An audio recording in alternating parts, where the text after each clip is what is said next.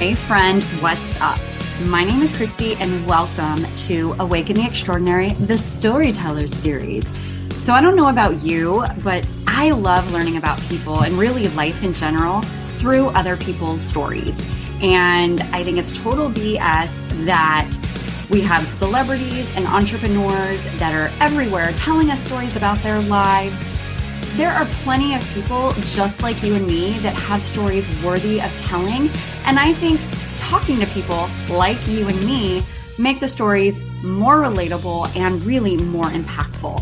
So, the Storyteller series is a space for you and people like you and me to share their story, or at least one of them, because we all have so many freaking stories that make up who we are. So, prepare to be encouraged, inspired, moved, or entertained, or, you know, maybe all of the above. So, uh, let's get this party started, shall we?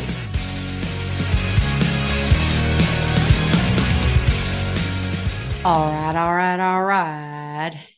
You know, I've actually never seen Dazed and Confused in its entirety, but I like quoting what I know. Um, I think those were the first words Matthew McConaughey actually uttered on film, and I believe it was a total improvisation. as is this. So you're welcome.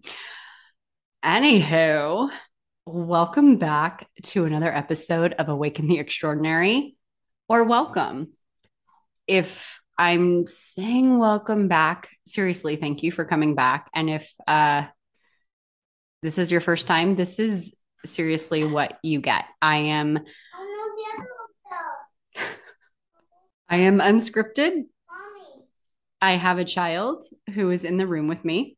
This is my life. And uh, I try to be as real as possible. Um, it's not even try. I just, this is just my life. And uh, hopefully you are okay with that. In today's episode, I am talking to Ashley B. And when I described her to my husband a few minutes ago, I said, She's so sunshiny. And she is. Um, she is sunshine and all forms of light and positive electricity. I don't know if that's a thing in human form. And this was really my first conversation with her. I mean, she and I had chatted via Instagram, but this was the first time that I'd ever spoken with her and the first time that I really learned about the different layers of her story. And the reason I reached out to her was because she just seems so positive, so upbeat. She has an ileostomy. She has no shame or embarrassment around that. And I love that so much. My sister now has an ileostomy and seeing someone be so comfortable with who they are was so inspiring and encouraging to me. And watching her and all of her videos, I kept thinking, God, I wish someone like her was around when my sister was going through this. And Ashley was diagnosed with Crohn's disease. It sounds like at a very early age and the challenges that she had to face and work through um, were just more than I even imagined. And because it had been such a long time um, since I spoke with her, I re listened to the episode and uh, was inspired yet again by her strength, by her vulnerability, by her desire to make her life what she wanted it to be. Ashley is amazing. And I was so touched and moved by her story. And uh, I know you're going to be too. The level of hard that she has experienced um, just kind of blows my mind. But that doesn't take away from the hards that I've experienced. And that doesn't take anything away from all of the challenges that you have experienced or are currently experiencing. I am just saying this because the hards that she experienced and worked through were more than I had even anticipated going into the conversation. And so I cannot wait for you to listen and to be inspired by this beautiful soul. And without further ado, I present to you Ashley B. I'm loving having you on because, like I said, I really don't know much about you aside from what I've seen on Instagram. So, for someone listening and me, um, can you give me like a Cliff's Notes version of just kind of you in a nutshell, if you know, if you yeah. can do that? yes, absolutely. First of all, thank you also for having me on here and getting to just share my story and who I am and what I'm doing in my small space of social media as well. Um, so a big thing about me growing up like from a very small age even you know to now i've had a love for music. And um, i followed essentially my mom's footsteps because she was a music educator for 35 years. And oh, wow. i just yeah fell in love with watching her her main instrument was the piano. So i would sit next to her and she was so patient with me and would let me like doodle on the other end of the piano. She's playing, you know, her her stuff that like she was so good at, and I'm just sitting there clunking away. Yeah, she's playing real music. And yeah, yeah, Jaws over here or something. Uh, exactly. so she, you know, many days and nights we we would sit like that and um, from there like you know she taught me a little bit of piano and then i quickly found a love randomly for the violin at like oh, wow. like six years old. So my oh mom, gosh. yeah, she found a program for me. I started in that with um, I did private lessons, I did group lessons, and then from there, like I also love to sing. So I was in choirs and then you know we got into grade school and i was like oh well let me try band let me get let me try oh clarinet so i'm just like doing all these things i was in church choir um, and then I, you know, got into high school, continued on with just really diving into more private lessons, being a part of ensembles. Um, and then that brought me to like my college um, audition to get in for music education. So for me, a big thing is I've always been like very into the arts, and music has also been a very um, a soothing and healing thing for me as well. Mm-hmm. So I, I would go through in life like I just would let that all out with like playing an instrument or singing um, and just connecting that way. So basically, my whole life, I I knew I'd do something with music, and um, I ended up going to college for. I was originally a double major in both music education and um, or vocal music ed and instrumental. I tried it out for a while. It's a very intense program.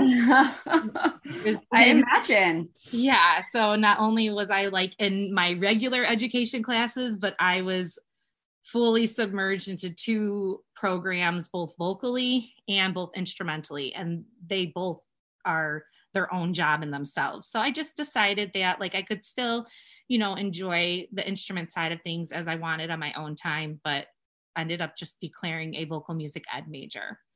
So that's like a, a, big part of me. I've all, and then I, I did dance classes a lot throughout um, like the younger years. I finally finished like taking actual lessons, like maybe like my freshman year of high school, but any time before that, I was in everything I could possibly be in. So that's, very oh into the arts and music. Yeah. I I I love that. Like mm-hmm. that's what you described as something that I wish like I had done. Um, like my grandmother played the piano and I reference Jaws because that's what I would go in and play. yeah.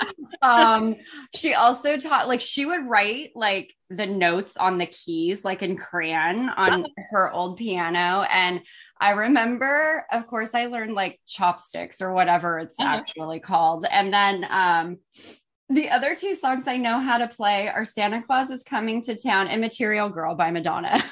I love it. That's like, that is the extent of it. But I like, I love that you got into violin at such a young age. Like, that yeah. is just so cool. Like, oh. have no idea where it came from because nobody like in my family played string instruments. I don't know. I just one day said it and and we did it. So that's so that's so awesome. And I have to admit, like, you know, I kind of had like this idea of what violin was. Like I was just like, oh, a bunch of old people play it, blah, blah, blah. And then I started seeing people actually play like more contemporary music. Like there was some guy, I can't remember what his name was on um America's Got Talent. And I think like, oh, I'm getting goosebumps. Like he he had some medical condition where he was actually starting to go numb like in his so the fact that he could play was like even more amazing and the fact like and that he could play just the way he played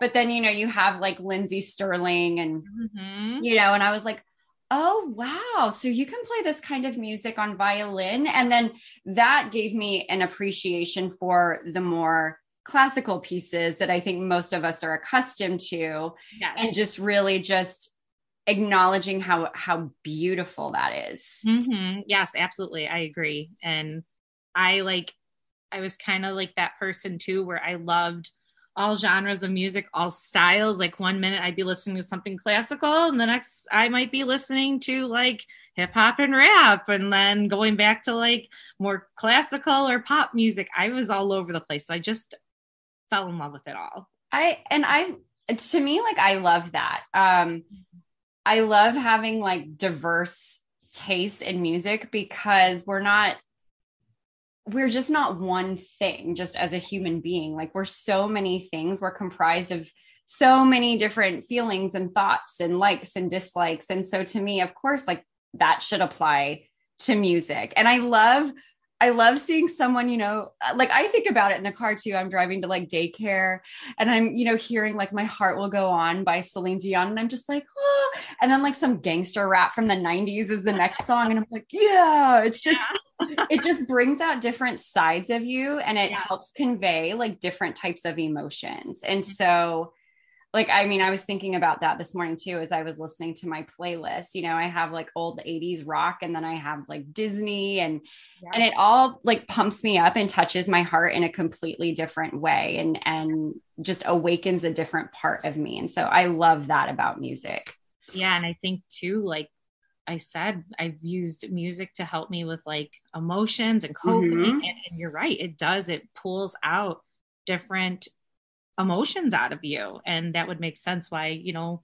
we would like so many different things. People yeah. ask, like, what's your favorite? I'm like, I don't know. I'm like, maybe what I'm listening to right at the moment, but it's always yeah. changing. So yeah, exactly. I mean, it's like I think about you know the the angsty like Alanis Morissette or even kind of like Avril Lavigne back in the day and uh-huh. then you know I think of when my heart was broken or I was crushing on some guy you know there's there's music and it's so funny because when we got married um you know everything was very specific in terms of music like I mean, I waited 40 seconds before I started walking down the aisle because I had to hit the altar at yeah. a certain point in the uh-huh. song. Yeah. It was um it was that song by Christina Perri, the one that was in Twilight, you uh-huh. know. Yeah. And so I had to hit the altar at a certain point, and I guess my husband was like, "Where is Looking. And I told him, I said, "This is one of the few opportunities where you can literally add a soundtrack to your life." That's so true. And so I am maximizing that opportunity uh-huh. like, right now because if I could live in a musical, I would totally just live in a musical. Yeah, I, I connect on that on so many levels because now I feel like I get to live that through making reels. I'm like, I get yes. to like the way I feel, like my emotions are coming out, and I, I'm very like strategic when it comes to what I'm placing in a reel with like music or like even in my story, like usually that's like my hidden secret is like those words are connecting to me somehow yep. right now. I am the same. my emotions. So like you kind of get to tell a story with that. And I love that. That's some of the small things I love about social media. Mm-hmm. Um, I I am this I am the same. Like I would tell my husband, I said, you know, I would hear songs and I would like envision like the music video or something in my mind. Uh-huh. And I love I love reels. I love stories for for that exact reason because yeah. it allows you to take that creative vision that you have mm-hmm. and like put it out there. And I too am very intentional about the songs that I use and the emotions that I I am feeling and I want to convey to others. And I think there are people that that get it. Yeah. And then there are people that are just like, oh, okay. Also for me, like the timing, yes. like I, I, try to end stuff on a beat. Like I'm just yeah. like I'm very specific. And so I love that you said that. Mm-hmm. Um, because I've definitely gotten that. Like there's definitely a vibe. It's not just like some random, like, oh this is just like a trending song. And you know like there's there's thought. And so i i absolutely want to acknowledge that and just say that is something that i've noticed and i appreciate.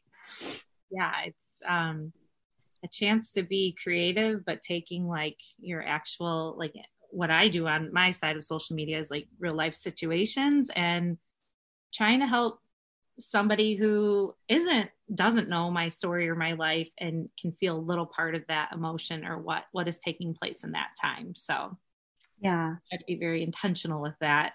Yeah. i don't always get there but i try to so.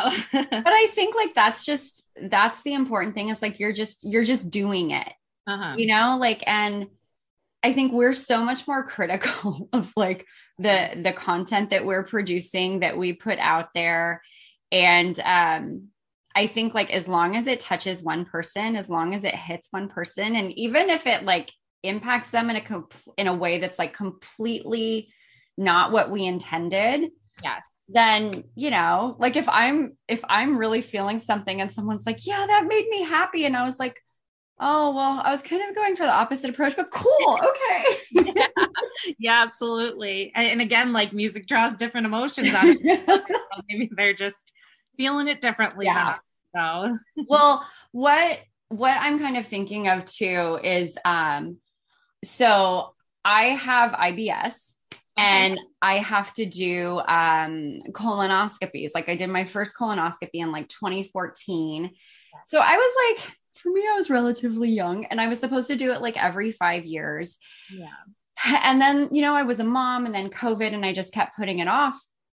And so I did it like five or six weeks ago and the mm-hmm. prep is just disgusting like it's just the most i didn't know that anything could taste that nasty like something that you drink mm-hmm. but i did a reel to that song like shot shot shot you know like shaking it and trying yeah. to just, just trying to like add some levity to like that type of situation where it's just like oh my gosh like this sucks uh-huh. because I'm like, I'm sure that this is relatable, but I'm trying to make it fun. One for other people, and then two for myself. Yourself. Yeah. It. no, it is not fun. I, uh, I when I was going through my um, diagnosis and my treatments before I even had like my um, ileostomy, I was going for colonoscopy sometimes every few months. Oh my gosh! I I had lived my lifetime of colonoscopies, and thankfully, I won't have to do that sort of prep. There's other preps for different yeah. that still apply to me, but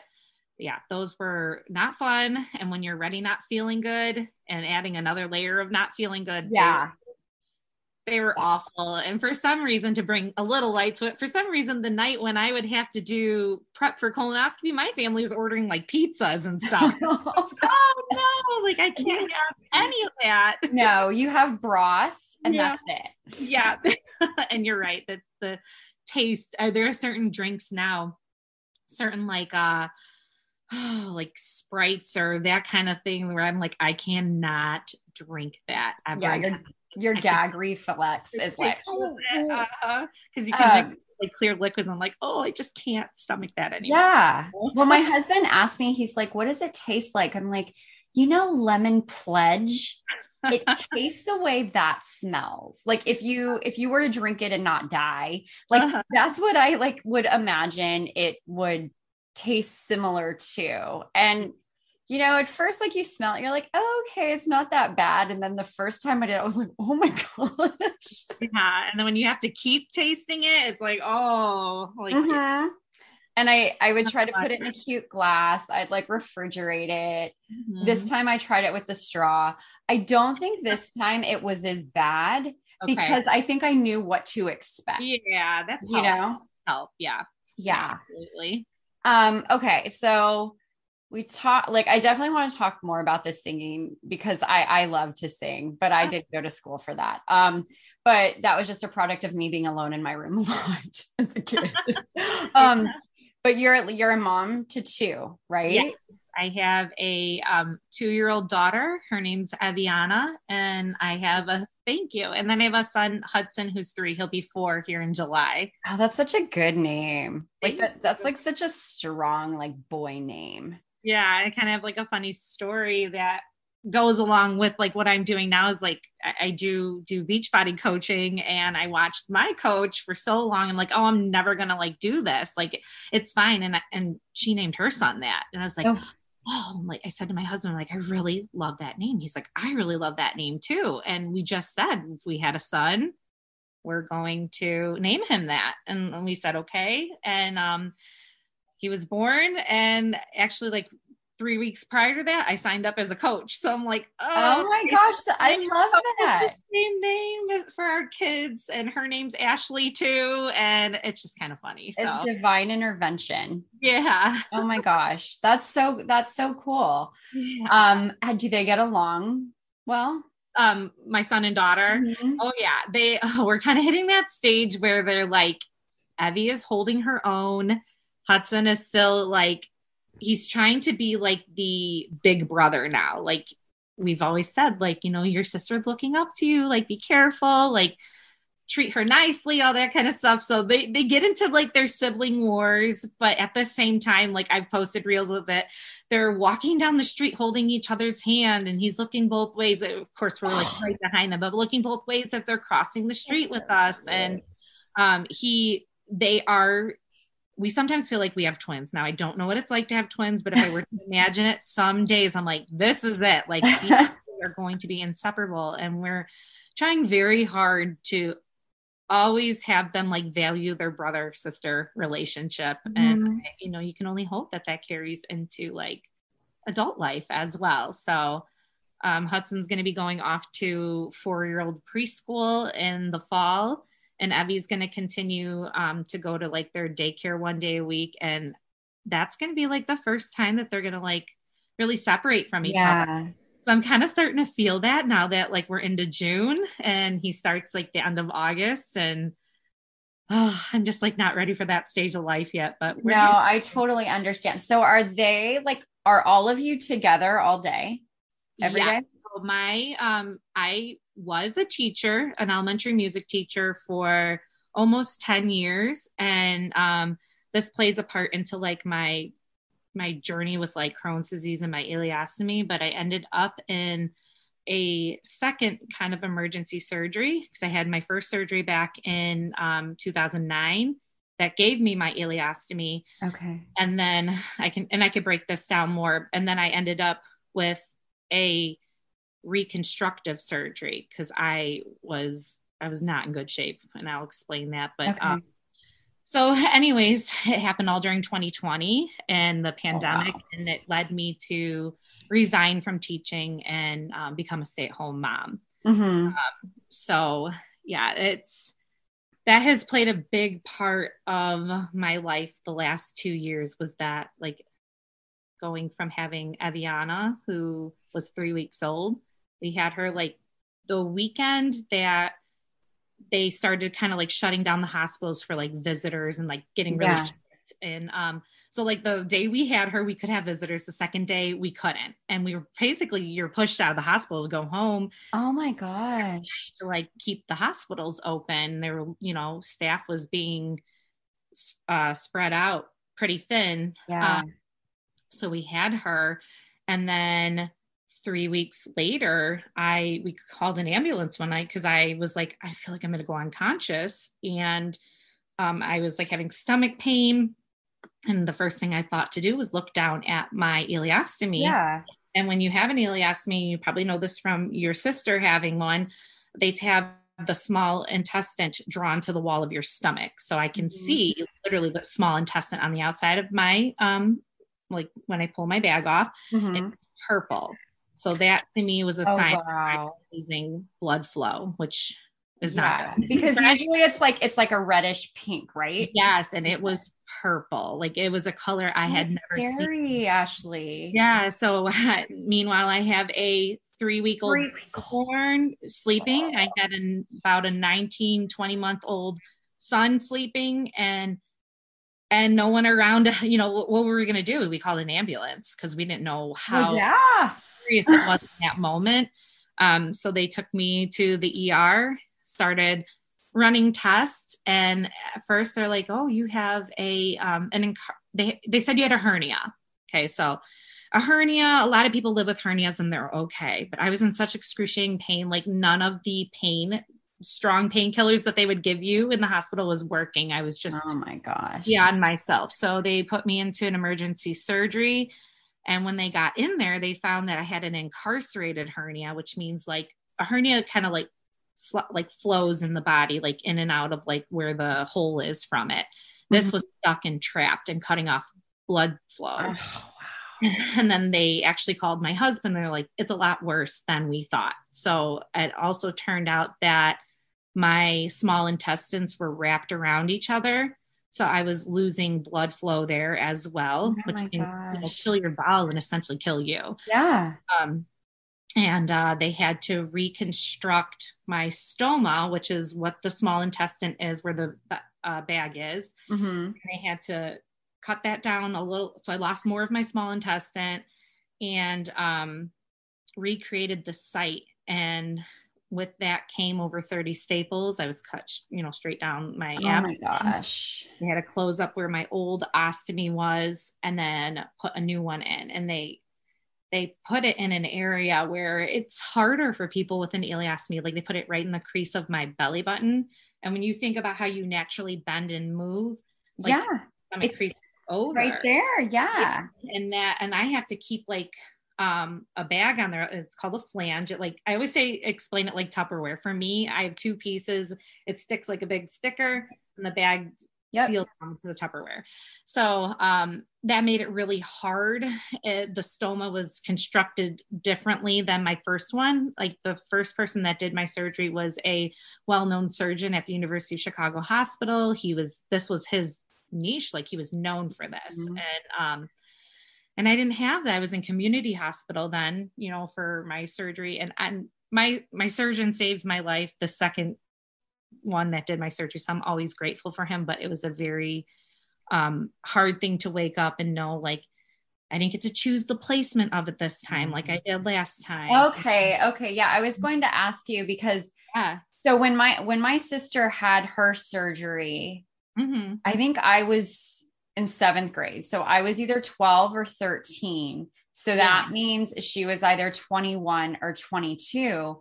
And mm-hmm. I mean there there's a lot I remember, but there's a lot that I don't and I think also because of my age, I just wasn't looped in on a lot of yeah. things. Uh-huh. So they so I know like hers is like people listening aren't even going to know, but like hers is like right here. Yes.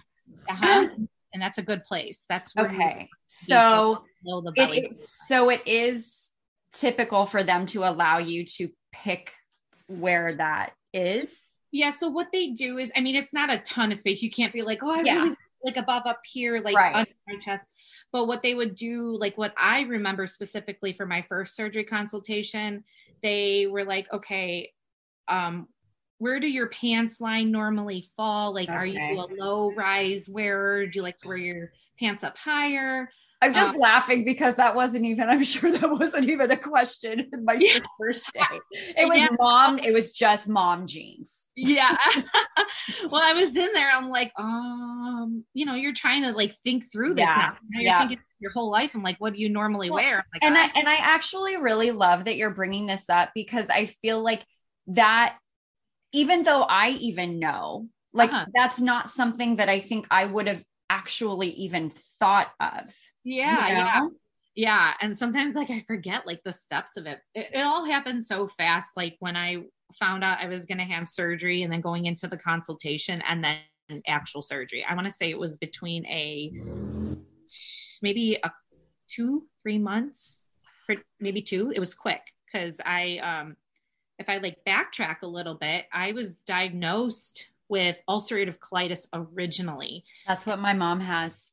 Yeah. So basically what makes the that different from Crohn's is just where it spreads in the body. So so I went from having where it like usually sits in the colon, which is the um, ulcerative colitis, and then I ended up with the diagnosis of Crohn's disease, which can spread through your whole digestive tract. So I'm like, great. So I don't have like the one spot, I've got it all.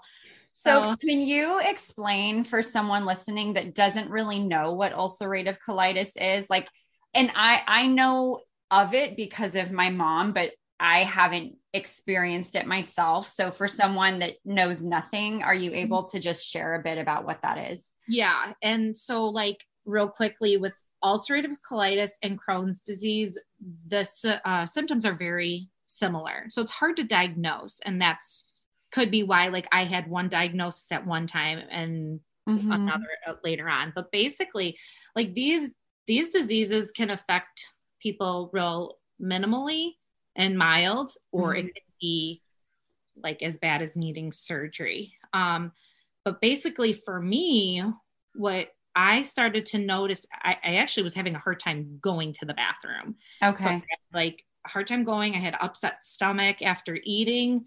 And then this is kind of like a little bit more detailed, a little more gory, if you if you will. We're um, good. We're good. Seeing like blood yeah. in the toilet, and we're like, okay, that's like not normal. Yeah. Um, at that point, I was still like going to the bathroom normally, but that started to creep in, and other things like you would see like white, like mucus in the toilet, and we're like, okay, we need to go to the doctor because that's like not normal for mm-hmm. my age or anyone really. How old were you? Um, I was so I was finishing eighth grade. Oh my god, like twelve or thirteen, and um, it was that summer going into my freshman year of high school where I finally had a diagnosis. But um, so from there though, like oh, it yeah. just progressively got worse. Mm. They started me on medications right away. Um, you know, we were trying to adjust like what I was eating, trying to figure out like what would make my symptoms worse. But sometimes with a lot of times with these with a diagnosis like this, changing what you eat might not help. Mm-hmm. It's there's a good chance it can, but there's a good chance it, it won't. It's just it just doesn't. And um so as I continued through high school, I was you know hospitalized a lot because I the going to the bathroom normally now turned into like pure water going into the toilet. oh my gosh. Diarrhea, bad, horrible stomach aches. And I, it was after every time I ate, it didn't matter what I ate. And I would have to time my life around yep.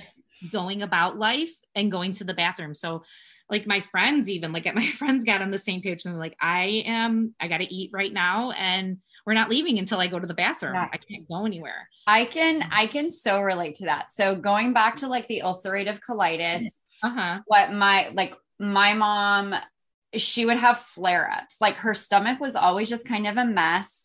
She mm-hmm. thinks it's due to like stress. Like she thinks it was triggered by stress. The same with my sister, the same with me and my IBS. Um, and she, when she would eat certain things, like she loved coleslaw from KFC. and I'm like, I am not a coleslaw person, but yeah. it's like she would eat it knowing that like she was going to be in the bathroom a lot. And then when she had a really bad flare up, there would be blood in the stool. Mm-hmm. And when you talk about like timing the bathroom, that's mm-hmm. still how I am. Like, yeah. even on this call, I'm like, and I'm not stressed out, but it's just like when I have to go, like I shared with Katarzyna when we were talking about her Crohn's, yeah. when I have to go, I have like five minutes. Yep. And mm-hmm. so I was like getting on this call with you, and I'm like, I haven't gone to the bathroom. Hope I don't have to go to the bathroom. But I'm like, but if anyone's gonna understand, I'm sure it's Ashley. Totally get it. I it just, you don't even have to worry. and it just sucks. Like even um like when I was planning my commutes to work, mm-hmm. even if like this route took longer and was like more mileage than this route, I would take this route because I knew where I could pull off to go to the bathroom. Absolutely. I was just going to say that. Like, I literally would know along my normal routes yep. and where every bathroom was, where I needed to go if I needed to. And then if I was taking like a route, I don't know, traveling somewhere, I would try to figure out like where, uh, whenever I was driving, constantly like paying attention to where I could go. That's, yep. That's, I mean, that's like still me, you yeah. know, like that's just still uh-huh. me. I feel you for that because there, there are many times I, my plan of action, I didn't make it to the bathroom. And every time that would happen, you're just like, oh gosh, like I tried so hard. And, um, and it got to the point too where I didn't want anyone to drive me. I had to be the one driving because it gave me a sense of control. Yeah. Yep. Yeah. Mm-hmm. Yeah. No, I totally get that. I, I, I feel for you on that. It, it is a hard thing to have to navigate every day. Well, what what literally just popped into my mind was like most of the time I'm fine, but if it's like if there's road trips, like I have a lot of family that lives in Arizona. Uh-huh. There's a lot of desert with nothing there, yeah, you know? And so I'm just like, oh my gosh, like I hope I don't have to go to the bathroom. And I'm like, we could technically pull off and I mm-hmm. could just squat. Thank yep. God I've learned to squat. Yeah. Yeah. That's like as a result of me drinking way too much camping out in the desert. but, um, but you know, I'm like, I really don't want to do that. So I was mm-hmm. literally just like thinking, I've, I've seen these like jokingly on Facebook, but you mm-hmm. basically get like a Home Depot bucket and then a pool noodle and you just like you know, just put and slice it and cut it around the top. And I'm like, you know, on a long road trip or something, yeah. Just try to find a discreet location and it and at least like that anxiety because that moment of panic when you know you have to go and there's nothing in sight like i'll start sweating my heart like i'll tell my husband i'm like oh my gosh you know and i will just start panicking. Yeah it, it is. It's a awful. massive anxiety panic attack and it's it is. It's a horrible feeling and oh gosh if anything i don't miss that part of yep. like yeah the disease was and and i when i was in high school like i was constantly being like hospitalized for like a week at a time and it would be just to give my bowels a rest because i was going to the bathroom so much they would literally be like okay you're we're going to put you on IVs. We're going to give you your medication for the Crohn or ulcerative colitis at the time. And um, and you're you're not going to eat by mouth. You're just going to let your bowels rest. And um, so I was spending like my high school years doing that while trying to have a normal life at that's, time. That's and, what I was just thinking of. Like physically it takes its toll, but emotionally, I'm sure. Oh yeah, I'm sure it did as well a lot of heavy emotions with it and i always i always feel like i tried to stay on the brighter side of it all um, but there were days where it really would you know catch up with you and it was hard to process or just that feeling of constantly being sick and run down and just wanting to like lay there because mm-hmm. your just like fighting essentially what the disease does it it looks at your digestive tract as like an invader. It doesn't look as like at it as something that's meant to be in your body and helping you. So your body starts fighting itself and that's so crazy and eating away at it. And and finally I had started my college career um and I was in my junior or getting ready to go into my junior year and I was still facing like all the illness with it, still in and out of the hospital while in college. And I, I went for another colonoscopy, my routine stuff. And I remember the doctor just sitting down with my mom and I, because my mom was like my, she was like my caregiver with everything, always at mm-hmm. all my mm-hmm. appointments, everything. And the doctor's like, Ashley, it literally looks like a spaceship blew up in your colon. He's like, You're not going back to school right now. And I was devastated because I, you're in the middle of this fast track schooling and you want to get done in four years. At least that was what was in my head. You know, you yeah. want to stick to your plan. And also, my best friend that I had since I was like three years old was my roommate. And thank God, because she, you know, was a comfort and a help to me mm-hmm. you know, while I was in college. But um, so he basically told me you're not going back. Started to explain like we've tried everything. And he's like, Ashley, you're like at the almost 10 years of having this. You're either going to end up with colon cancer or your colon is going to rupture. Okay. And, so something like that could develop into colon cancer? Yes. Yes. Wow. I didn't know that. And actually, like some of the medications, they even were doing like trials with me were medicines for cancer patients. And um, I also went through, I was trying everything. I mean, any trial drug that came out, they would try with me. Yeah. I would just get such a progressive case. And, um, and I was literally like going to the bathroom pools of blood to the point where like almost needed blood transfusions. Oh my gosh, Ashley. Like I'm just, it was crazy. like, I'm so sorry you experienced that. Like, you know what? I, and I'll get to this part too. I, I believe there's like a bigger purpose and why yeah. I'm experiencing this. But um, so I went in, I, I went in for my surgery and I was so determined to go back to school that I only took the semester off. And even like after I started to like get better, like and get mobile again and got used to having like my ileostomy, like they have like a in-home um, nurse come. I think yep. I had him there maybe once or twice. I'm like, you know what? I got the hang of this. I remember. Yeah, I had totally forgotten about that. I remember my sister had someone too.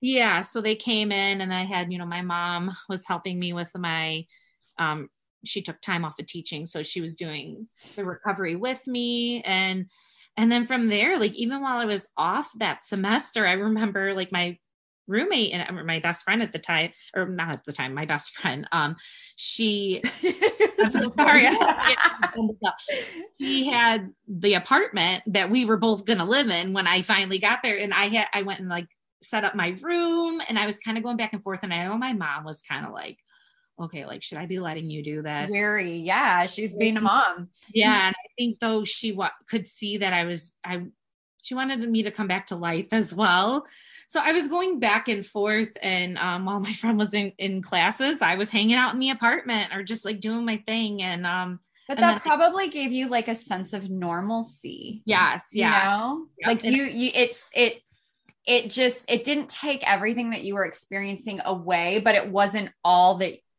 all that you're it wasn't all consuming in terms of yeah. your life like it yeah. was then a part of you versus like everything at mm-hmm. that moment in time and like i think having her there was like that extra push i needed to like get up and be like wait a minute like you know i'm in my what 20 going to be turning 21 i want to my normal college life back and yeah. so that was you know that push i needed and i had a great support through her um, through my family and um, and then i also at the time just had started dating my husband around when I had my surgery. I literally wow. said to him, I'm like, look, like this is what's going to happen. Like I'm going to be living with like, they removed my entire colon. They removed some of my small intestine. Below that, the it's called like the rectum and the anus. All of it was gone. My appendix, my gallbladder. They took it all. they went. Mm-hmm. So I just said that this is what my life's going to be. He's like, I don't care. Like I'm going to be there for you.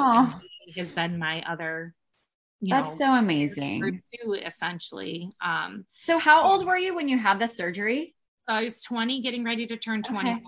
That's so, interesting. That's interesting that you and my mm-hmm. sister were around the same age too. Yeah, yeah. So they, um, I remember having it. I want to say it was September 18th of 2009, and then I turned 21, and I wanted to celebrate my birthday in November of 20. Yeah. I mean, November 18th. So they were like two months from my 21st birthday um, and then, you know, once you have your ileostomy, like it literally saved my life. Like I, I could not, I would not be here right now. That's how bad mm-hmm. my disease if I did not have the surgery I had. Um, so I'm thankful every day that like essentially I feel like I got another chance at life. Yeah. And um and though I didn't have the like cancer diagnosis, I still had a very progressive disease that was like just eating away at mm-hmm. my insides. I mean, when they went in, two feet of my your six feet of colon that we have was eroded. It was gone. Oh my god. The disease just like destroyed it. So um we I finished my college career and was very hard trying to catch up because I was already in such an overload of credits. And then when you're trying to catch up with it, it was just So that caused, you know, a little bit of sickness for me, like gastro issues. Ended up in the hospital again. Yeah, I'm gonna say because of like stress and everything, right? stress does, like you said, it does play a big part into people's diseases. Like, Oh, it- it absolutely does. yeah, and it, it can, you know, cause flare ups to be worse and not to be able to go into remission. And so, um, I finished school and I got a job right out of college. Like that summer, I got my first teaching job. Um, and I taught there for four years and then got the opportunity to come back to the district that I student taught in. So I left there and went and started my career at the new school district, got pregnant with my son, had him, and then we shortly after got pregnant with Evie. And that was like a part of our plan. We knew we wanted to have kids close in age for whatever reason. I don't know. It's just something. Do you just- have siblings? Yes, I have two older sisters and they are close in age. And then I'm like six and nine years apart from both of them. Okay. Yes, I'm the baby. And um so we had our babies and then um and then 2020 just we already had so much going on, you know, with the pandemic and Mhm. unknowns of it. And everything was happening in that the beginning when the world really had no idea fully what was Right. going on. So Mhm. everyone's in, like that panic. That's at least how i was feeling. I was like what is this? Like you know i have such a oh, i already lost most of my digestive tract a, a big part of it i should say. Mhm. how is this going to affect me? I'm pregnant. I'm having a baby. I can't even I can't even imagine. Like I had told my husband, I said, I am so glad I am not pregnant right now. You know? Um, because I mean, I had my son in late 2017, uh-huh. but you know, like it wasn't like it was 10 years ago. I'm just like, thank God, because I with just me and how much I stress out, like I'm better than I used to be, but my mind likes to go to the worst case scenario. And I'm like, here we are experiencing something that's unprecedented for any of us. yeah yeah And then to like, yeah, there's just, I, I was very thankful. And then at the same time, my heart went out to women that were pregnant, people that were, you know, having medical health challenges and how mm-hmm. all of this and the care was going to impact them. Yeah and uh, so i had evie thankfully like my husband was you know able to be in there um and uh then you know got thrown into emergency surgery and i couldn't have anybody with me when i needed them honestly the most That's and that's what hurt my heart so much.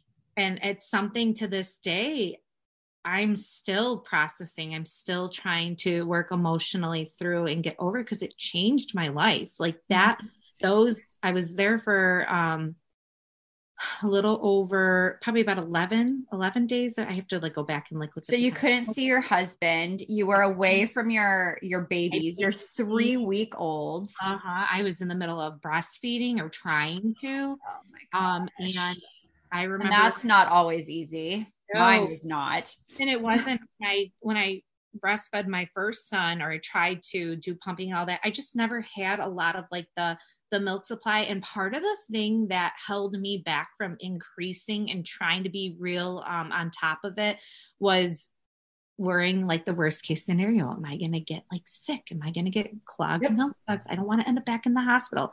So I'm like, well, I'm going to try it again. You know, my second pregnancy, and then then all this was going on. So I'm there, and thankfully Yeah. we were supplementing with formula at the time too. So she was Mhm. getting both, and I'm like, oh god, like this was essentially like a blessing I didn't see Yeah. coming. Because if my husband had all of a sudden switched her from all breast milk to formula because I wasn't there, I just Probably. yeah, it would have been hard, and, and who knows and- she would have taken to it, and um, so yeah, I went into the hospital, and the care was different this time. It just I was younger when I had my first surgery. You're in like I wasn't in the pediatric hospital side during my first surgery, but I still had pediatric doctors caring for me. They were like Mhm. meeting up together because I had such an extensive case. And then we had COVID, and like, you just, I think the nurses were spread really thin, Yeah. you know, own, going through their own stuff. And um, it just was a different kind of care this time. I totally get that. Like it's just yeah, I I totally get it. I feel like just just thinking about the timing, thinking about your age, thinking about just like the circumstances of everything. You know, mm-hmm. you were probably treated with like just such compassion and kindness and sensitivity the first time around.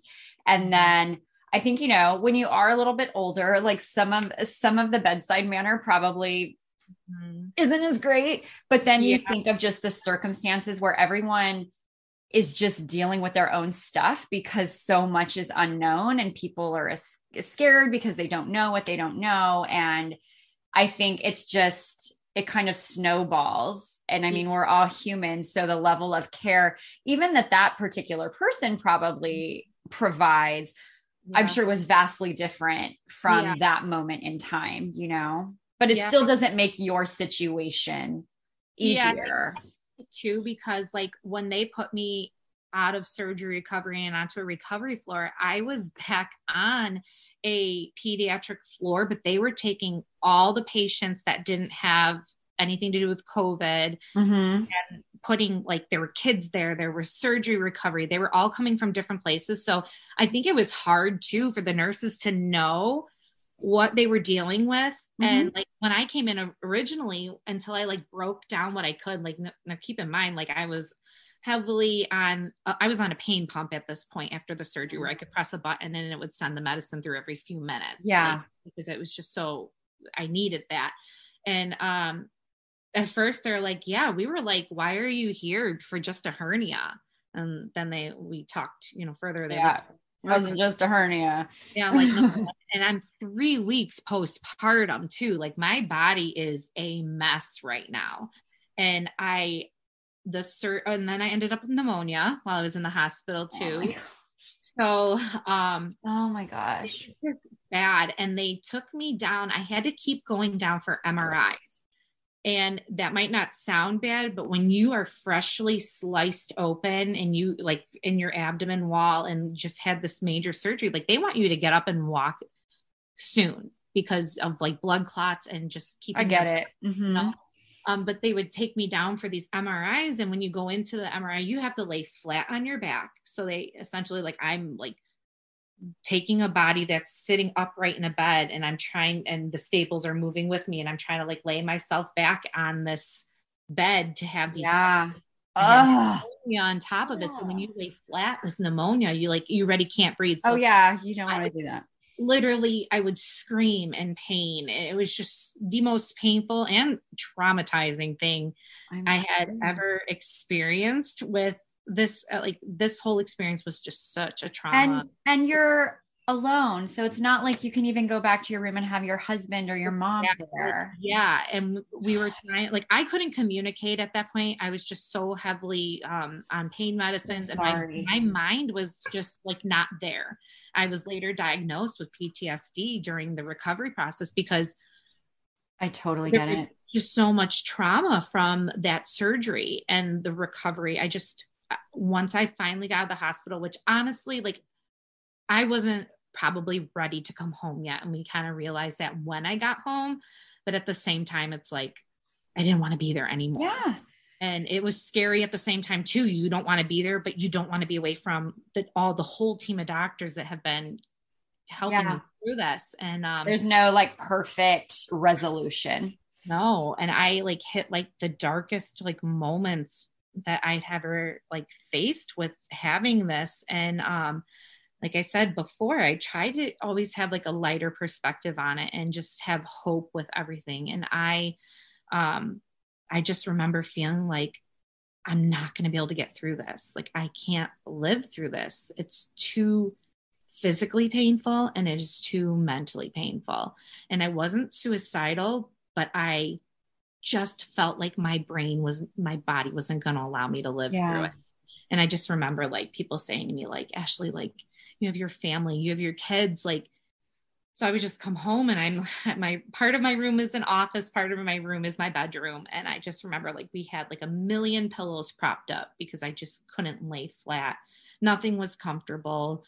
Um and it would take me an hour just to like take my legs from one side of the bed to the other because like emotionally I couldn't handle like getting up to like try to eat and try to take care of myself. And anytime like we thought we were getting ahead with the surgery recovery, we would fall like two steps back. Yeah. And it had a lot to do with like um, the healing of the abdomen with staples. So like my first surgery was laparoscopic, which is yep. a much better way to go. Yep.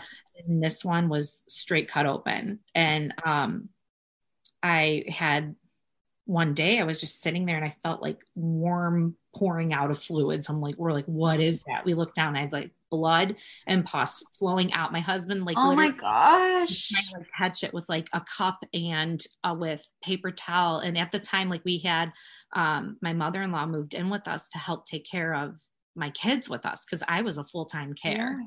And with COVID, like every the home health care was minimized, everything. Yeah. So I had it ended up being that I had an infection where my old ostomy used to be, which I guess can be common with these types of surgery. You can it can impact it with like uh, pus and blood and all that. But they were trying to determine like, am I going to need to go back into the hospital to have a washout where they're going to cut me back open and clean it all out? So, how long had you been home when this happened? Um, that happened, I want to say within like the first two to three weeks. Okay. Also, they, and it would explain, we don't fully know. I mean, this could have been coming off of like painkillers. This could have been from having the infection, but every night I'd wake up in a uh, hot and cold sweat. It would just yeah. fluctuate and I would shake. My body would just shake. And I was constantly checking my temperature because they wanted me to do Yeah, because I feel like that would be a sign of infection. Yeah. And I was always popping like little fevers. Nothing was ever super high, but it was I would have little fevers. So they're like, okay, we're they're just trying to figure out what to do because I also had a hole from the incision that was not healing. So my husband thankfully like if you ever were to be something in a you know had a chance to do something in he could be a nurse or you know, he got so good at like he would have to lay there he'd clean out. We had a whole process. We'd have to clean out the incision line and he'd have to pack it with gauze. So i'm sitting there and that was like another pain of i swear every time i would feel any sort of pain and this could be a part of like ptsd my brain would just shut off and i would just go into like kind of like a trance just yep it's it's it's your mind just like protecting you from what your body's experiencing it mm-hmm. that sounds actually similar to what i feel like a lot of victims of like abuse have mm-hmm. described yeah. is they just kind of leave their body yeah it's a very out of out of out of body experience and i noticed that too like this is like before I, you know, was speaking, I ended up speaking to like a therapist over video chats. I'm like, I need some sort of something. I'm just, so I'm so glad you did yeah and i'm like very open about that too because it's like no like i my not only my body was suffering my mind my your mind. I was just suffering all around. And um i would look in the mirror and, and this is so bizarre to explain but it, i would see myself but i would feel like i was a different person. Like it was two people standing yeah. there. And essentially yeah you got the the mirror and you but I, and it felt like I was so far away and just like this tunnel vision. And it was just very um, bizarre and scary. And so um, my husband spent, I think we totaled it 78 days packing a wound in my stomach every day, sometimes twice, sometimes three times a day, because not only did I have that going up, but my new ostomy placement was leaking all the time because it was in that crease. So we were constantly taking the products that you would use, like you have a glue ring that mm-hmm. helps bag to stick. We were molding it into these different shapes to try to like raise the stoma up that was like yeah. sinking down into my belly button. And um that just seems like, like such a weird place to yeah thankfully it, it, has been doing very well now. I mean i can still feel it. It's not it'll never be what i used to have but yeah. it's a lot better than it was when it's when i first had the surgery. Um and with that like one of my biggest like mottos or life lessons or whatever it was that came across my mind when i when I got sick and I had my ostomy, I just said, I'm like, I don't want this to stop my life. Yeah. I I already felt like it was starting to do that when I was so sick. And I'm like, I I just have to find something that would keep me going and that had always been like physical fitness and mm-hmm. moving my body i'm like this is this is my comeback this is my i'm not going to let this bring me down. And and it makes me feel strong. And um and i also when we were talking i think i don't know if before we hit record on here but i didn't see a lot of people at the time on social media that i could just hit a hashtag and yeah. bring me directly. There's actually one girl that i was in like a fitness community with before called tone it up. And um she had an ostomy and she had cancer. She has passed away. She mm. passed like years ago. But that was the only example I had. And I'm like, I just have always felt this pull to like use my story to put it out there, whether there's a lot of people seeing it and whether it's just like you said, a few people that are being impacted. And um, and since walking away from teaching, I'm like, like I don't want to go back to the classroom right now because I feel like there's a really big purpose in all that I have been going. Yeah, I and uh, yeah, I I totally agree with you. Emotional thing. It's it's been hard because I worked my essentially my whole life to get my college career, but I'm like I just have to share and I have to do this. And thankfully, like I came across my coach in Beachbody because I'm like, okay, I can do this and I can also try to supplement like an income for my family yeah. just by sharing like what I'm actually going through. And I I watched her for so long and I'm like, you know what? Like I really want to try these workouts too cuz like she looks so strong doing them and I'm like I just was so embodied by that. Like I loved being able to put my like stress into a workout to be able to yeah. like, myself to feel good um and and i fell in love with the workouts the products and the community that i get to be a part of every day. Like i wake up every day and yes i have my family and they are like such a big purpose but like this is something ashley gets to have. And and in the process i get to help somebody else yes. too. and um i know there can be like a bad whatever reason for mlm companies having like a bad rep like my heart is so genuine with this. And and i I have another platform now that's going to help me to get that like word out there. And so that's where I'm at. Like I it might sound crazy that I'm not going back to a career I worked my whole life to get pretty much. Um, and that does promise you that like steady salary and in your retirement and all that. But I'm just like, at this point, after what I just went through, especially now in the last two years, I'm like, I just feel like I can't right now.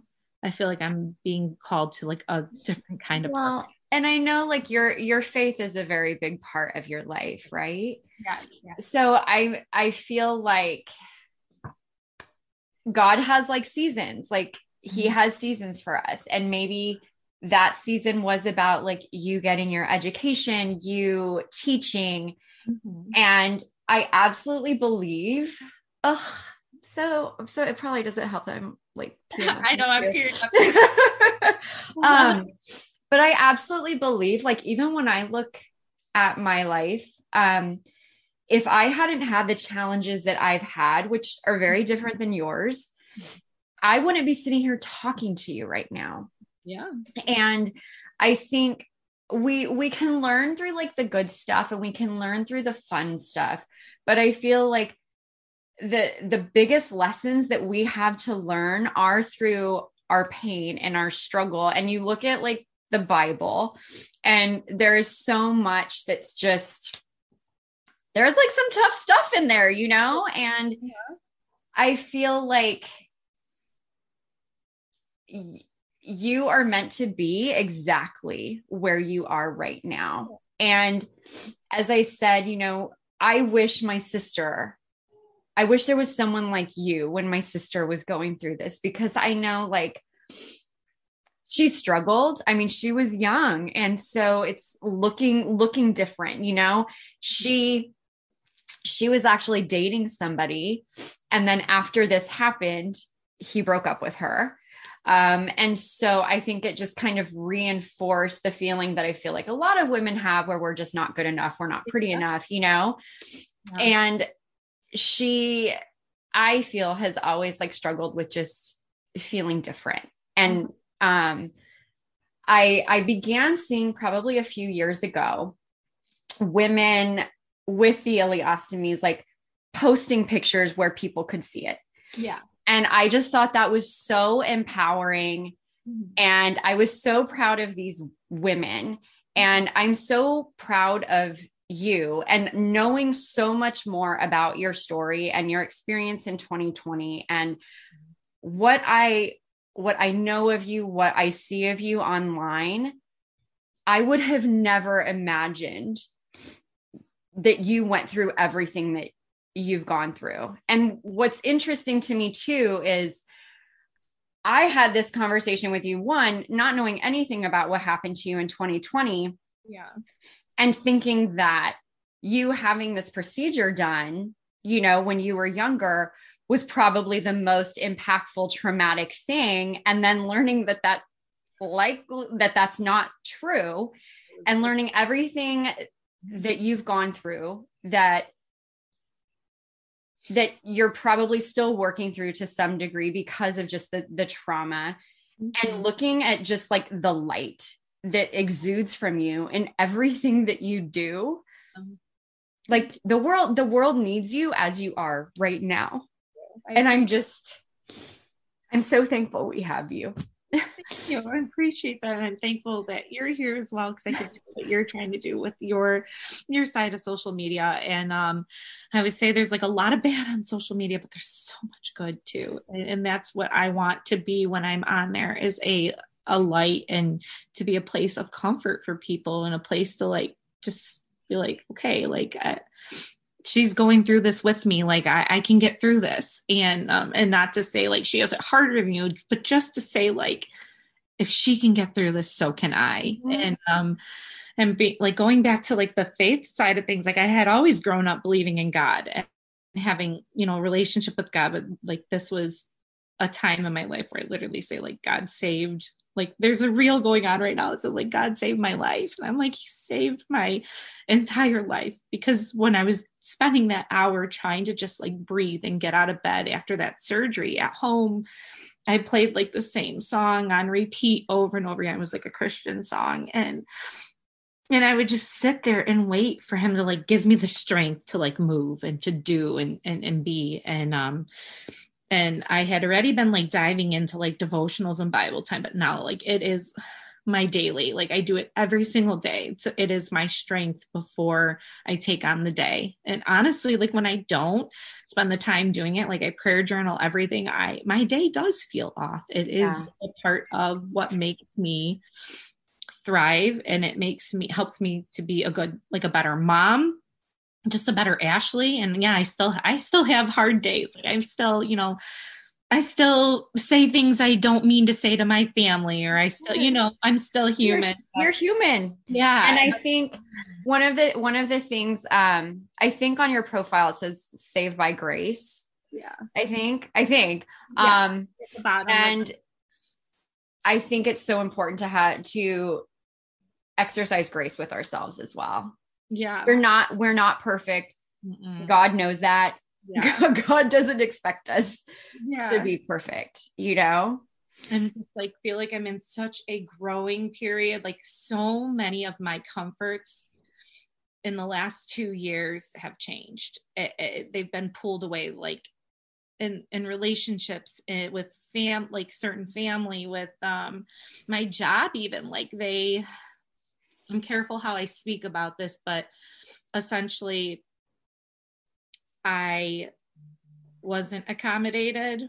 They couldn't accommodate it, or they chose not to accommodate needing a longer period out of work. And basically, I was told, like, you either resign or you're getting fired. Now, this is a teacher who's been teaching for almost how many years, you know? So, my husband and I were like, you know what, Ashley, he's like, you don't want to work for somebody who's going to do that exactly. anyways because they really truly did not get what we were going through.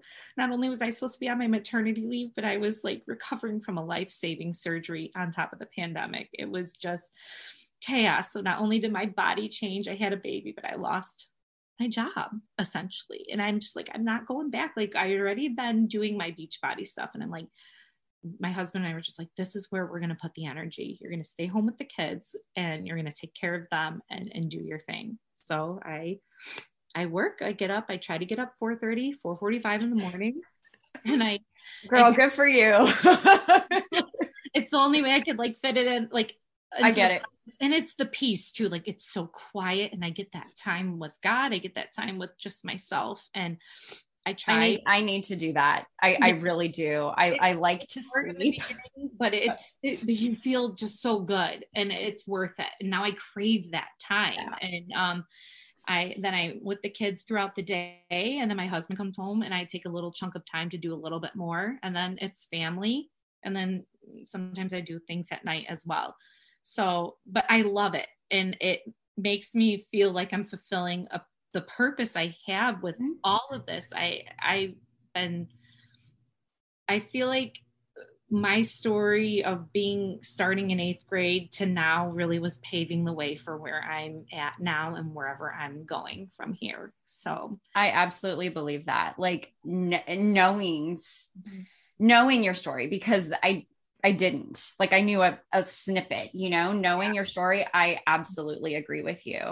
Yeah. And I and I was thinking too when you were talking about just kind of waiting for God to give you the strength. Uh-huh. I just thought about how beautiful that was too, because I feel like it would be so easy for so many people to just give up on God right. and just be like, why me? Like, there's no way you should be like, this should be happening to me. Like, to just turn their backs. Yeah. And the fact that you didn't do that, that you just chose, and it feels so corporate. I, I hate corporate stuff, but like that you chose to lean in yeah.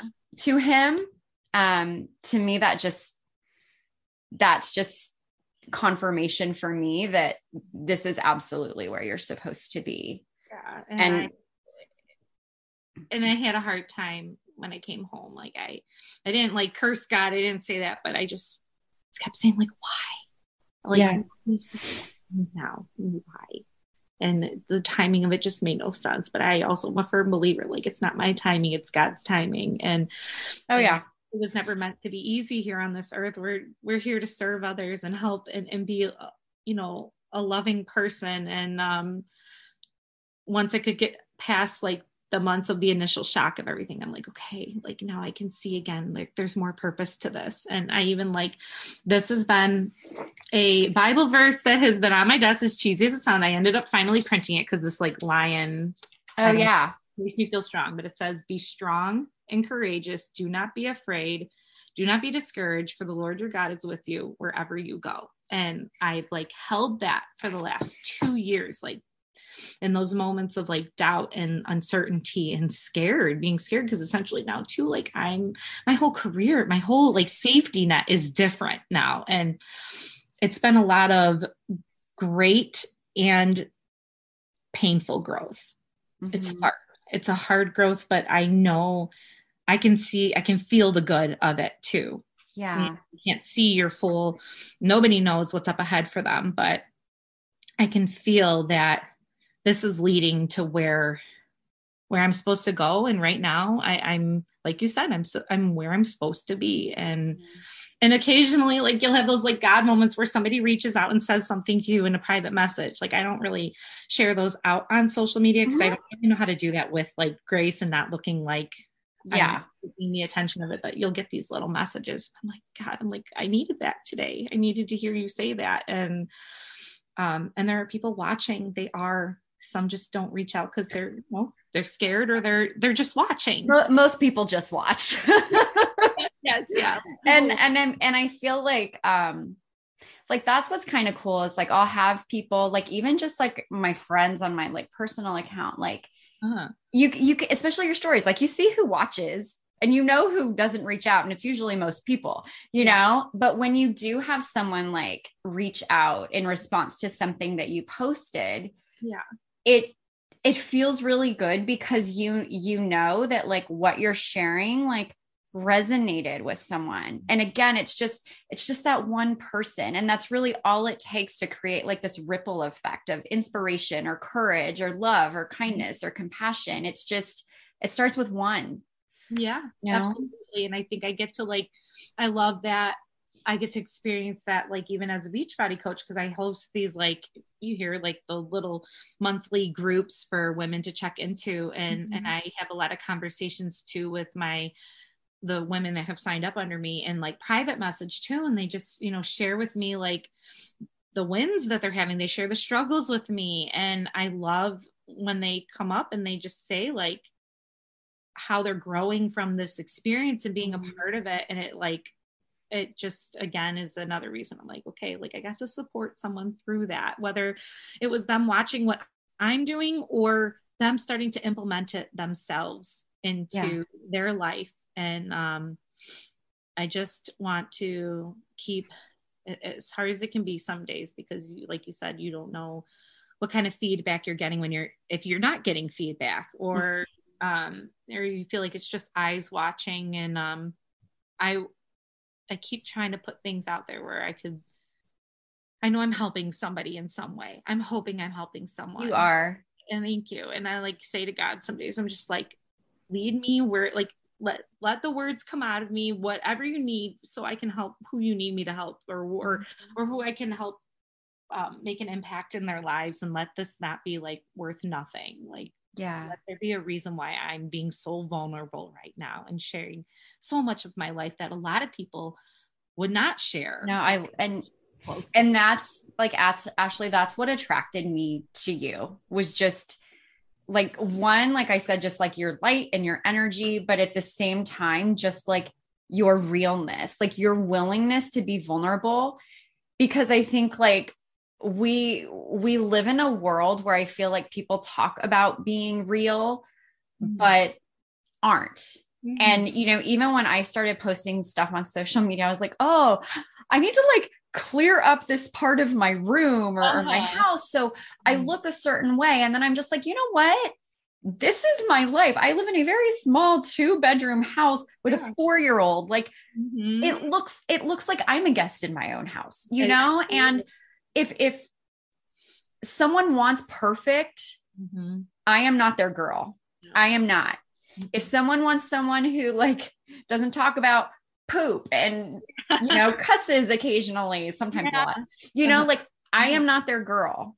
Yeah. But for the people that are looking for someone like me, mm-hmm. I I am their person. Yeah. You know? Yeah, absolutely. Yeah, you do. You what you put out there hopefully will bring in the people that can resonate with you and um and like you said if they're they're there to judge or it doesn't you know yeah.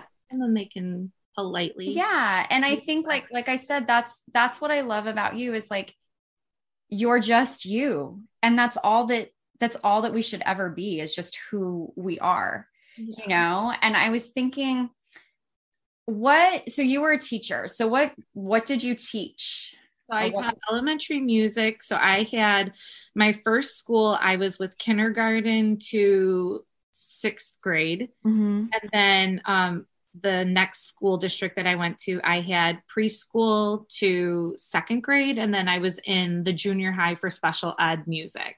So I taught all like your fundamentals of music. Mm-hmm. And, um, I loved it with like, I always knew I would do elementary because I love children. I love working with um, that sort of curriculum because it's different than when you go into like like high school you're usually focused on like a choir band and orchestra i knew i didn't want to do that side of it i wanted to like be able to read stories to kids that were yeah. correlated with music and rhythm and beat and instrument like uh, rhythmic instruments and movement um and so that's what i did yeah i loved it um, but it was also a schedule that was hard on me. This was another reason why I was starting to look outside of teaching before any of this happened was because with my health history and the amount of students I taught every day, which was by the hundreds, I was sick all the time. Yeah. And I want to say, like, with like I'd have strep throat. I would have a sinus infection. I was so run down. My body hmm. couldn't keep up with all the germs. And I want to say like the schedule too. I was just so fatigued all the time. And I I started to feel like in my adult years I was getting sick, living to get better, only to get sick. Yeah. And I'm like, I this understand. I already lived that lifestyle once with everything I had going on, and I don't want to cause more problems from the stress of it. And you start to feel depressed and down, and like, It's just like a vicious cycle. and you're like, is this what my life is going to be? Yeah. I want to be excited to get up every day, and I want to not feel like I'm just living for the weekends. And a big part of teachers is like, you you have the summers off. I mean, you're still working. People, teachers are always doing something Mm-hmm. but you have like the summer months off and my husband and i were talking about it i'm like but is that really worth all of what i'm going through now? Right. um so again with like landing where you feel you're supposed to be in this moment i feel like thank god i started my Beachbody stuff years ago like and um and i'm still growing there. I'm still trying to you know grow my business essentially. Um but I have found such a love for life through it and a love for having this toolbox of things that help me to feel good. And then I can turn around and help somebody else to build that into mm-hmm. their their everyday Yeah. life. And I'm just thankful for it. I that's all I can think of. I'm just thankful it fell into my lap and and then I decided to try it. So I don't think there's there's any I don't think there's anything that happens by accident. no, I agree. I am not a this coincidence. I'm a very like this is a part of the plan. Mm-hmm. It's supposed to be happening. Now yeah and i feel like when you're in the thick of things like you and i'm generally speaking it's just like it's hard to have that perspective that there is some like greater purpose yes. um but it's like once you move through it i feel like then you have the ability to like kind of be reflective and have a different perspective and go oh oh okay i i get it like i'm starting to put the pieces together now and just like Yeah. thinking i think there's just a couple of other things i wanted to say is like even if like when i started my instagram nobody nobody knew who i was not like a ton of people know who i am yet um but you know like nobody knew who i was so i was posting stuff and not a single person was looking at them Yeah. but I was growing from that. So Yeah. even now, like, even if I post something and it doesn't get, like, my intention is never to go viral. Like, I, like these people that want to do that, I'm like, that cool. That is not my goal. Like, Right. Yep. I Mhm. just want people to respond and I just have fun doing it. Like you said, like that creative outlet, right? And so I feel like even if it is crickets, we Uh-huh. know that we know that people are seeing it and we're also growing because like either technically we, we're learning something like we're trying something new in instagram or like for me like InShot or whatever like Uh-huh. my skills are still benefiting and or like creatively it's like even if something didn't get a lot of views like i had fun doing it and so Mhm. that still fed me creatively which gives me other ideas so it's like just looking at like the different ways that we even benefit from like what we're doing Yeah. you know I'm so happy you say that because sometimes I have a hard time putting into words like why I show up to do some of these things if they don't get a lot of attention or they don't get a lot of feedback. But you're right, like it fills something within you, you grow from it, you're learning. Um, and it gives you like, I feel like I've grown in the sense of getting like a lot more um, confident in like I am and confident and the decisions I'm making for my life um, and who I want to be known as right now. Like Mhm. I, Ashley, that was even just two years ago is very different now. Yeah. Like there's still, I'm still there. I'm still have the core of who you are is still the same yeah, it's still the same, but so much of me has changed and grown into something else. And and that takes courage and it takes being comfortable with maybe being looked at differently from people who have known you and, and maybe- a different side or you're just doing things differently. And that's what i mean about like growth like painful growth sometimes. It's uncomfortable but you know and you can feel like the greater purpose in it. And you Mhm. and and yeah like I, I love to create and put things out there and i and i tell myself so that you don't get down like if you feel like you put all this work into it and it's it's not seen or doesn't get like you said like what people want with like viral Mhm. you know that it either one person it helped one person or it helped you in some way Yeah. Like my husband, like he'll laugh at me because I'll I'll seriously watch one of my reels like 10 times. Like there was one I posted last Friday where there was audio from Pirates of the Caribbean. Uh-huh. And I uh-huh. just like randomly did these cartwheels, like awful cartwheels in my living room. I, I my foot hit the phone, it knocked it off. And then I was just like, the, the audio was like, did anybody see that? Because I will not be doing it again. And it made me laugh. Yeah. And I and I tell my husband all the time, I'm like, I amuse myself. And I'm like, and you know what? When I amuse myself, it boosts my mood. And then I'm in a better mood and I'm in a better mood with my husband. I'm in a better mood with my son. I'm in a better mood with other people. And there's still that ripple effect. So I'm yeah. like, even if I'm just entertaining me, I'm okay uh-huh. with that. you know, I'm okay with that. Yeah, no, I I totally know what you mean, and I I feel that also, and um, and that's why you show up and you do it every day. Yeah, and, and I don't know. I just I don't for now see it changing. I see myself only trying to grow through it more and mm-hmm. more of what good can come out of it and just trying new things in life. Like you said, you saw that I have like shirts that I put out there. And it, my first one I ever made was just like me kind of coming out and saying, like, I'm a mom who has a strong faith and I have like just this love for like wanting to spread light to the world mm-hmm. and, and, to whoever whoever's in my little corner of the right. world you know it's small and um and it got some sales. Some of my other stuff got like nothing. And I'm like, but I tried something new. Exactly. And, and how many people don't do that, Ashley? Yeah, exactly. Like I had fun doing it. Like at that time when I was creating them, like I was enjoying myself yep. and um, having like that creative side come out, like you talk about when you're making things. And I'm like, that's okay. Like I, I learned something from it. I learned how to work with a t-shirt company, you know, maybe I'm going to need that down the road. Maybe I'm going to need that for something. And, um, so, you know, you try, it, it gives you that courage to try new things. Yeah. And it's like, and I think too, like, even if you try something, like, I don't, I don't believe in like really failure. It's like, if I tried something and it didn't work, Mm-hmm. I tried something. And then you know what? Like maybe that will inspire me to do something completely different, or maybe that will inspire me to take a different approach to it. Like it's just, it's like re there's like that quote about like rejection being redirection and and. I just don't see it as failing. And then, you know, I'm a huge friends geek, so I just always think about pivot and yeah. Ross and getting the couch up, you know, up the stairs like and it's just like now that was that was a failure. I mean, the, the couch broke in half, but but um, but you could have seating in two different areas then. So really, yeah, was it right. a failure? I don't know. it's all about perspective. Um, yeah.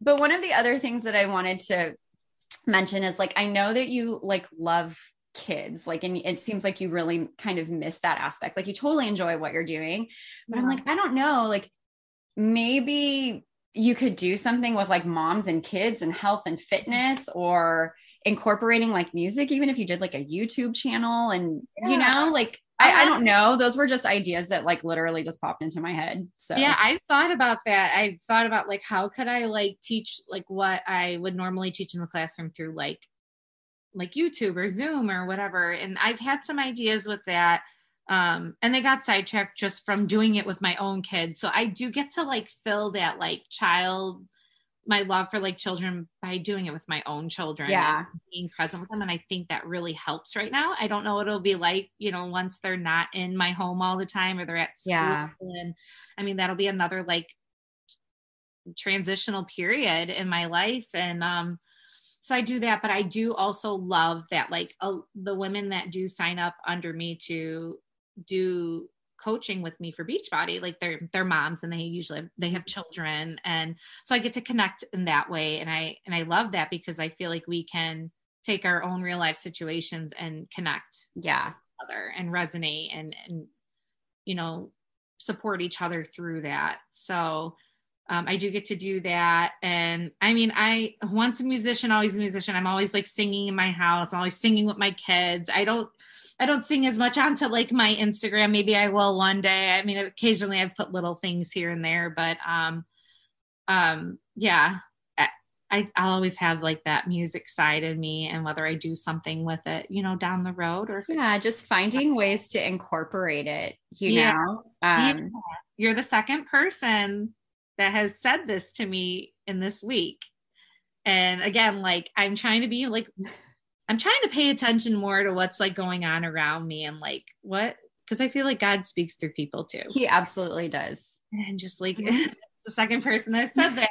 And my hu- actually my husband said this too. So it's like three people, and I'm like, okay, like where are we going with this, God? Like, what do you want me to do? Think about it, pray on it, and yeah, yeah. I mean, I worked my whole life again in in music, and my first love was singing. Like, eh, besides being a teacher, I was swore swore I would be a pop star one day. Like, I was just like giving myself concerts in my bedroom. And oh my gosh, me too! Like, my closet doors were full length mirrors. Uh-huh. Yeah, my, my yeah, like my home life was not great. My parents argued a bunch. So I stayed in my room and mm-hmm. I would I would perform in front of my closet door mirrors and I think that's part of why I also love reels is because it gives me it gives me that outlet yeah. that I never as a kid I never had the confidence to get into drama or anything like that. I was just yeah. like this I just felt very awkward. I was very insecure. And so, like, now I'm more confident with who I am. And I'm like, I just want to have fun and I just want to play different characters. And it allows me to do that, but at the same time, still be me. Yeah. And it's fun. So I could, I could totally relate to that. Or like, mm-hmm. I'll even go in the car and I'll turn my air conditioner on full blast, and I'm like, I'm in an Eddie's rock video. And, you yeah. know, it's just, it's just about having fun, and like that's when I sing that's when I feel like I connect with who I really am.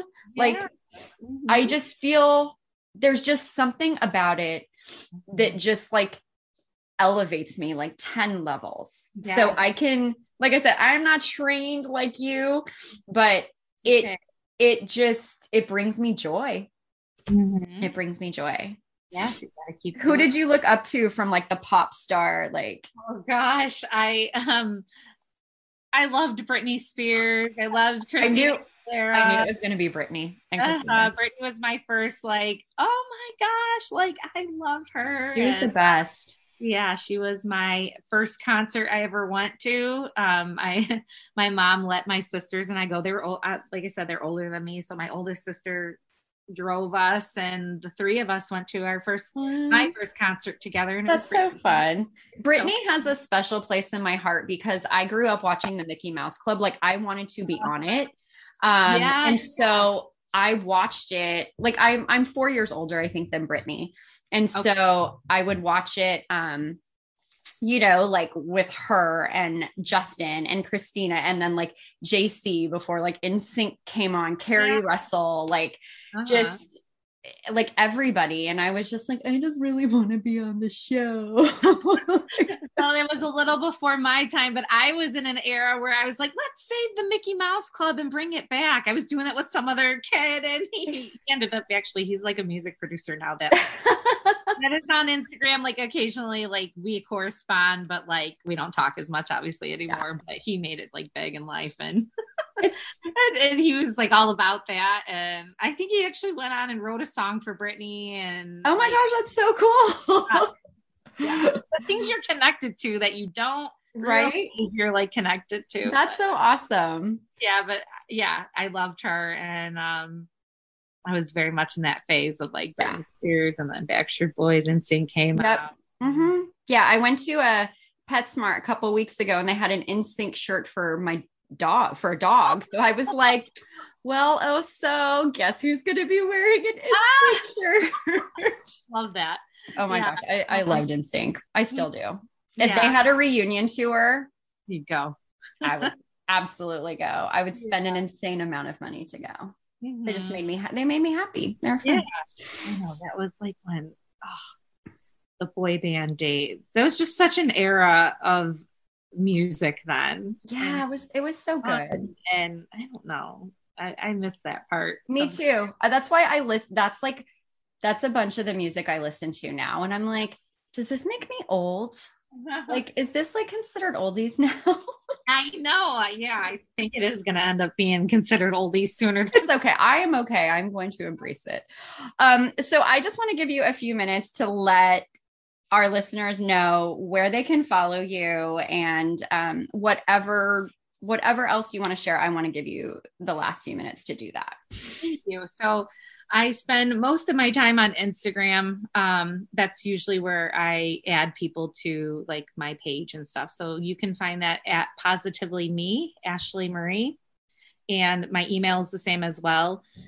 And just, um, I think, you know, through this whole process, like a big thing that I would hope to ever help each person with is to know that, like, no matter how big or small, the things, the trials that they're going through day to day life, like you can overcome it and you can create these things in your life that help you to do that and help you to just find like that gratitude every morning when you wake up, like no matter yeah. what you're going through. And, and we can go through some very hard, hard things and it's hard to be grateful in those moments. But like if I can challenge you to write down three things that bring you gratitude in that moment, even if it's like my my cup of coffee is like yes, yeah, or the sun like is coming out today. I need that sun like mm-hmm. today.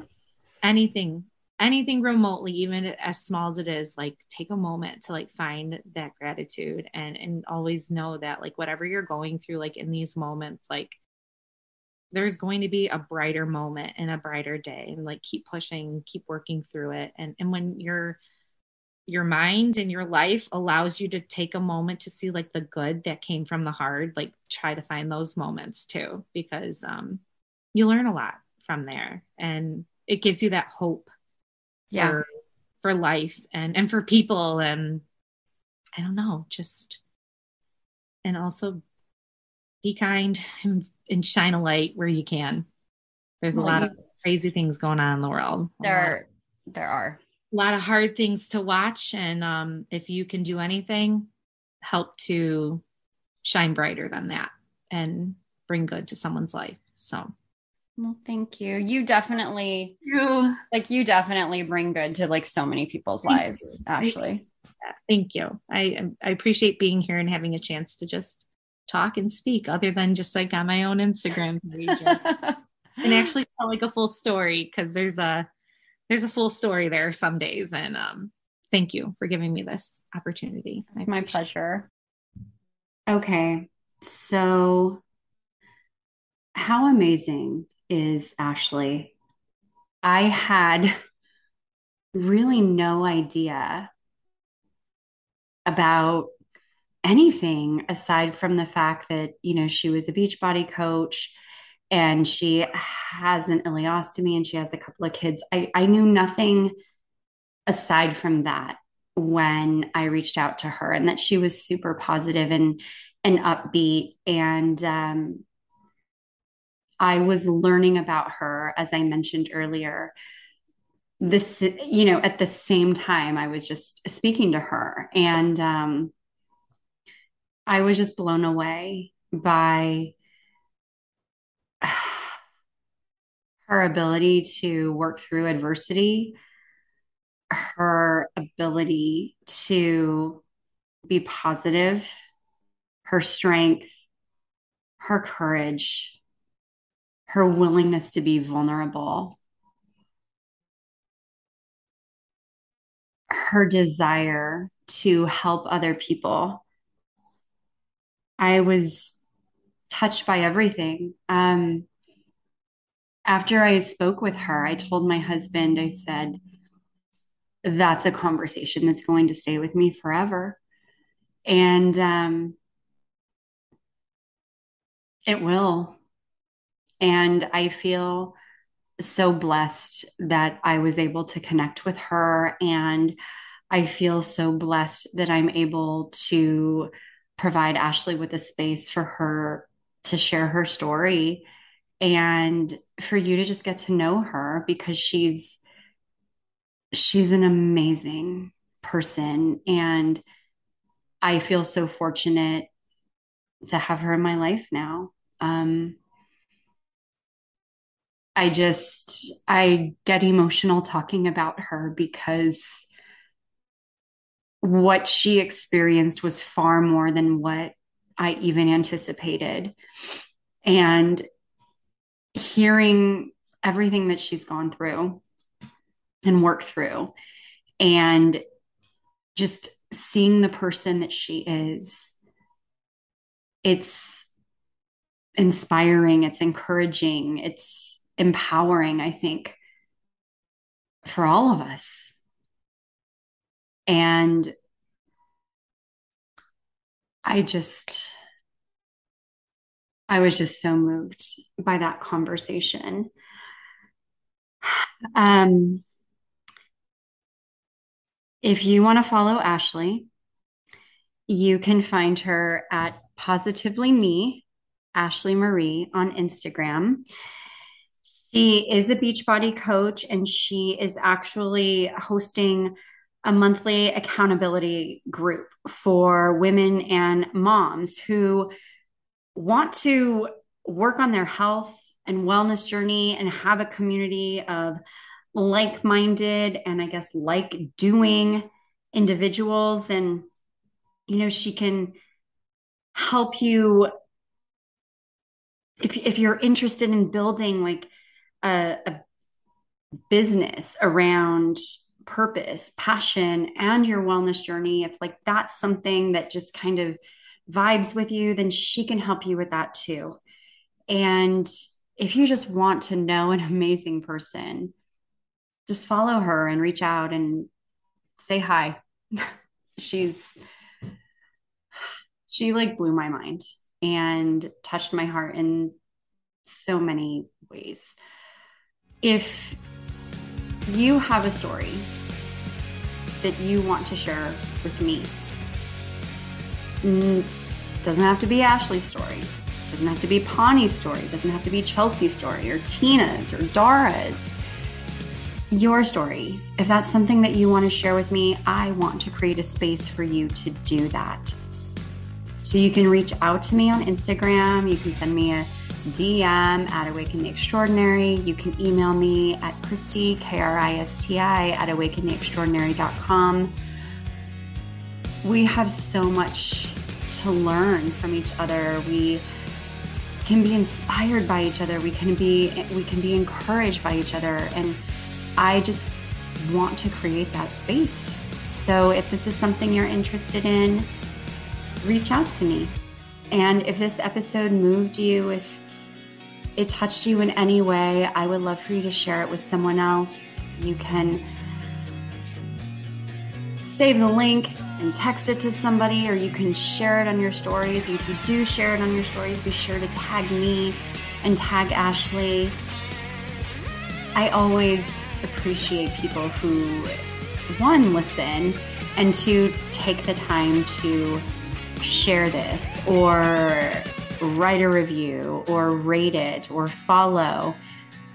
And I want to know if you do that so I can personally thank you because I do appreciate it. As I say all the time, I know that you have so many different things vying for your time and attention. And I just thank you so much. I appreciate it so much. You choosing to share some of that with me. As always, stay kind stay compassionate, and stay curious with yourself and others. And I will talk with you soon.